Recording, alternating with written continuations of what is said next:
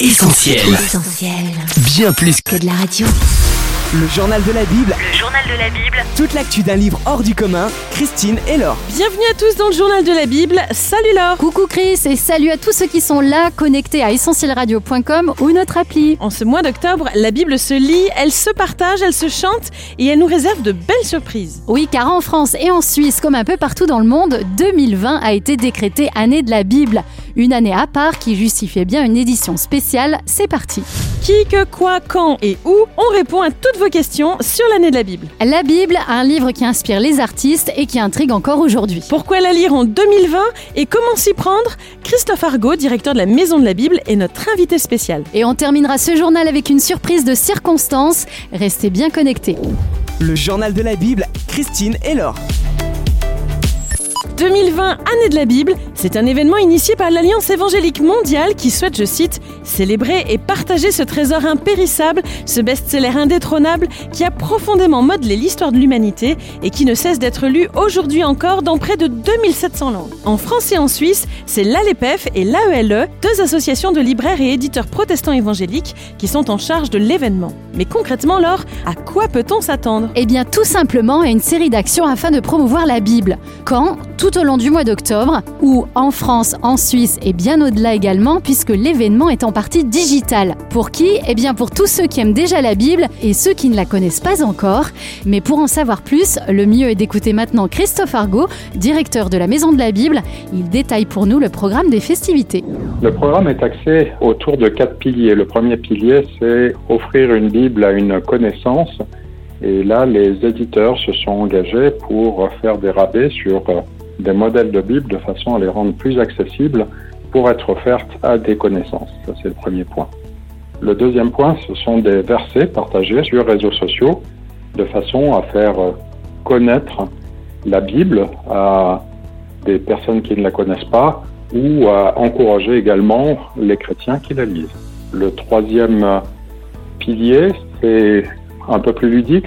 Cela consiste à répondre à des quiz de façon à pouvoir euh, accrocher les personnes, de les faire tester leurs connaissances par rapport à la Bible. Quatrième pilier, c'est se connecter avec des œuvres qui sont autour du livre de la Bible, comme par exemple la mission évangélique Braille qui euh, va donc s'efforcer de produire des Bibles pour les non-voyants ou euh, des missions qui vont traduire la Bible dans des langues minoritaires parlées par des ethnies de quelques dizaines de milliers ou quelques centaines de milliers de personnes. On soutient d'autant mieux ce que l'on connaît bien et donc euh, se connecter pour s'informer de ces actions solidaires, de découvrir des acteurs qui sont autour de la Bible, que ce soit pour la traduire, que ce soit pour la diffuser, que ce soit pour la chanter ou autre, eh bien, c'est une excellente manière de participer à l'événement. Effectivement, comme le souligne Christophe Argot, l'année de la Bible, c'est aussi l'occasion de contribuer à la diffusion de la Bible sur un plan local ou dans des pays où elle n'a encore jamais été lue. C'est ainsi que vous allez pouvoir découvrir et pourquoi pas soutenir des organismes comme Midi Bible, Wycliffe, Bible.digital, la mission évangélique Braille, YouVersion, Compassion, sans oublier Essentiel Bible. Pour cela, rendez-vous sur le site officiel annéedelabible.org, un site qui va évoluer tout au long du mois d'octobre et qui confirme la dimension digitale de l'événement. Et oui, la crise sanitaire est passée par là, comme nous l'a confié Christophe Argot. Ce programme était composé d'une partie avec des libraires et éditeurs, donc ce qui a été maintenu, et d'une exposition autour de la Bible lors d'un congrès protestant évangélique qui, lui, n'a pas eu lieu. Et donc, nous sommes refocalisés sur l'événement porté par les éditeurs et les libraires. De façon assez amusante d'ailleurs, euh, une de nos réunions de briefing principales avait lieu le 12 mars, quatre jours avant la fermeture des librairies et des commerces et le confinement en France et en Suisse. Donc évidemment, nous avons dû changer un petit peu notre fusil d'épaule. Le journal de la Bible, Christine et Laure. Depuis 4000 ans, elle imprègne tous les domaines de notre culture, comme la musique. À l'occasion de l'année de la Bible, 12 artistes partagent avec nous une de leurs chansons aux paroles directement tirées de la Bible. Le célèbre psaume 23 par exemple, mais aussi la prière du Notre Père, l'invitation de Jésus à chercher d'abord, ou encore la bénédiction de Nombre 6. Sur le site officiel annéedelabible.org, retrouvez les chansons de Sébastien Demeret, D'abord le royaume de Dieu. Louise Binden C'est seulement près de Dieu que je peux être tranquille. Pierrot Batterie.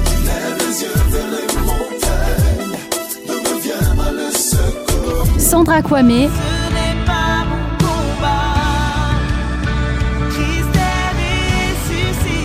Ce n'est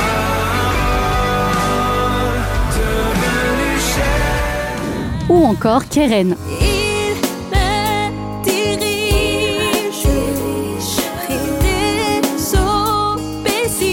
Vous découvrirez aussi pourquoi le passage de la Bible qu'ils ont mis en musique les a marqués. Ces versets m'ont vraiment encouragé à me confier en Dieu, à savoir que même si tout autour est incertain ou parfois difficile, euh, lui est mon rocher, lui est celui qui ne chancelle pas. L'année de la Bible, plus qu'un événement, c'est une invitation à la découverte de ce livre si spécial. Selon Christophe Argot et toute l'équipe mobilisée, le best-seller de tous les temps mérite encore aujourd'hui toute notre attention. Voici d'ailleurs de précieux conseils de lecture pour ceux qui ouvriraient la Bible pour la première fois. Alors aujourd'hui, nous sommes en 2020. 2020 après la naissance de Jésus-Christ. Et découvrir la Bible, c'est lire une des quatre biographies de Jésus-Christ. Alors je conseillerais peut-être celle dont l'auteur a eu le plus une démarche d'historien, à savoir l'évangile selon Luc. On commence par euh, les événements avant la naissance de Jésus pour voir tout le déroulé de sa vie, la croix, la mort, la résurrection de Jésus. Et dans l'évangile selon Luc, on y trouve des choses que tout le monde connaît finalement, de notre Père par exemple, ou des expressions aimez vos ennemis, ou euh, ce que vous voulez que les hommes vous fassent, faites-les leurs d'eux-mêmes, etc. Et personne ne peut dire qu'il ignore complètement la Bible, puisque la Bible est un monument de notre histoire, un monument de culture, et donc je pense que le lecteur sera heureusement surpris de voir des textes qu'il connaît déjà sans savoir que ce sont des textes de la Bible. Donc l'évangile selon Luc, et puis ensuite lire l'histoire de l'Église primitive dans les actes des apôtres sera certainement une excellente manière de découvrir la Bible. La Bible, un livre à lire mais aussi à vivre. On a demandé à Christophe Argot quelle est la place de la Bible dans sa vie. Voici sa réponse. J'ai été en contact euh, dès mon plus jeune âge avec euh, la Bible puisque mes parents la lisaient avec euh, leurs enfants. J'ai eu le grand privilège de pouvoir avoir un regard objectif et relativement complet sur la Bible très jeune. Ensuite, euh, la foi de mes parents est devenue ma foi personnelle à l'âge de 16 ans. Et donc, euh, je lis la Bible à peu près quotidiennement. Et c'est le livre que j'ai le plus lu euh, depuis l'âge de 16 ans. Parce que c'est non seulement un livre qui structure une façon de voir le monde, une façon de voir les choses, mais c'est un livre par lequel on rencontre une personne, et pas n'importe laquelle. Cette personne, c'est mon créateur, et puis c'est aussi celui qui est mon sauveur. Un grand merci à notre invité Christophe Argot pour toutes ces réponses. Et bien sûr, avec Laure, on vous encourage à participer tout au long de ce mois à l'année de la Bible. Rendez-vous sur le site officiel annéedelabibleorg Essentiel Bible a aussi une surprise pour ses auditeurs à l'occasion de l'année de la Bible.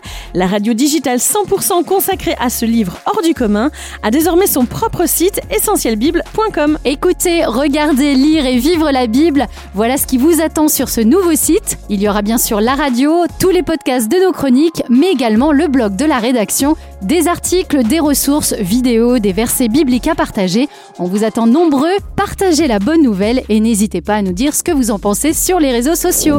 Le journal de la Bible, Christine et Laure. Le journal de la Bible, c'est fini pour aujourd'hui. Merci d'avoir été avec nous. Vous pouvez retrouver cette émission en podcast sur essentielradio.com, notre appli mobile et bien sûr le nouveau site essentielbible.com. Et puis bien sûr, suivez-nous sur nos réseaux sociaux, Facebook, Twitter, Insta et YouTube. À bientôt. Ciao Retrouve, tous nos programmes sur essentielradio.com.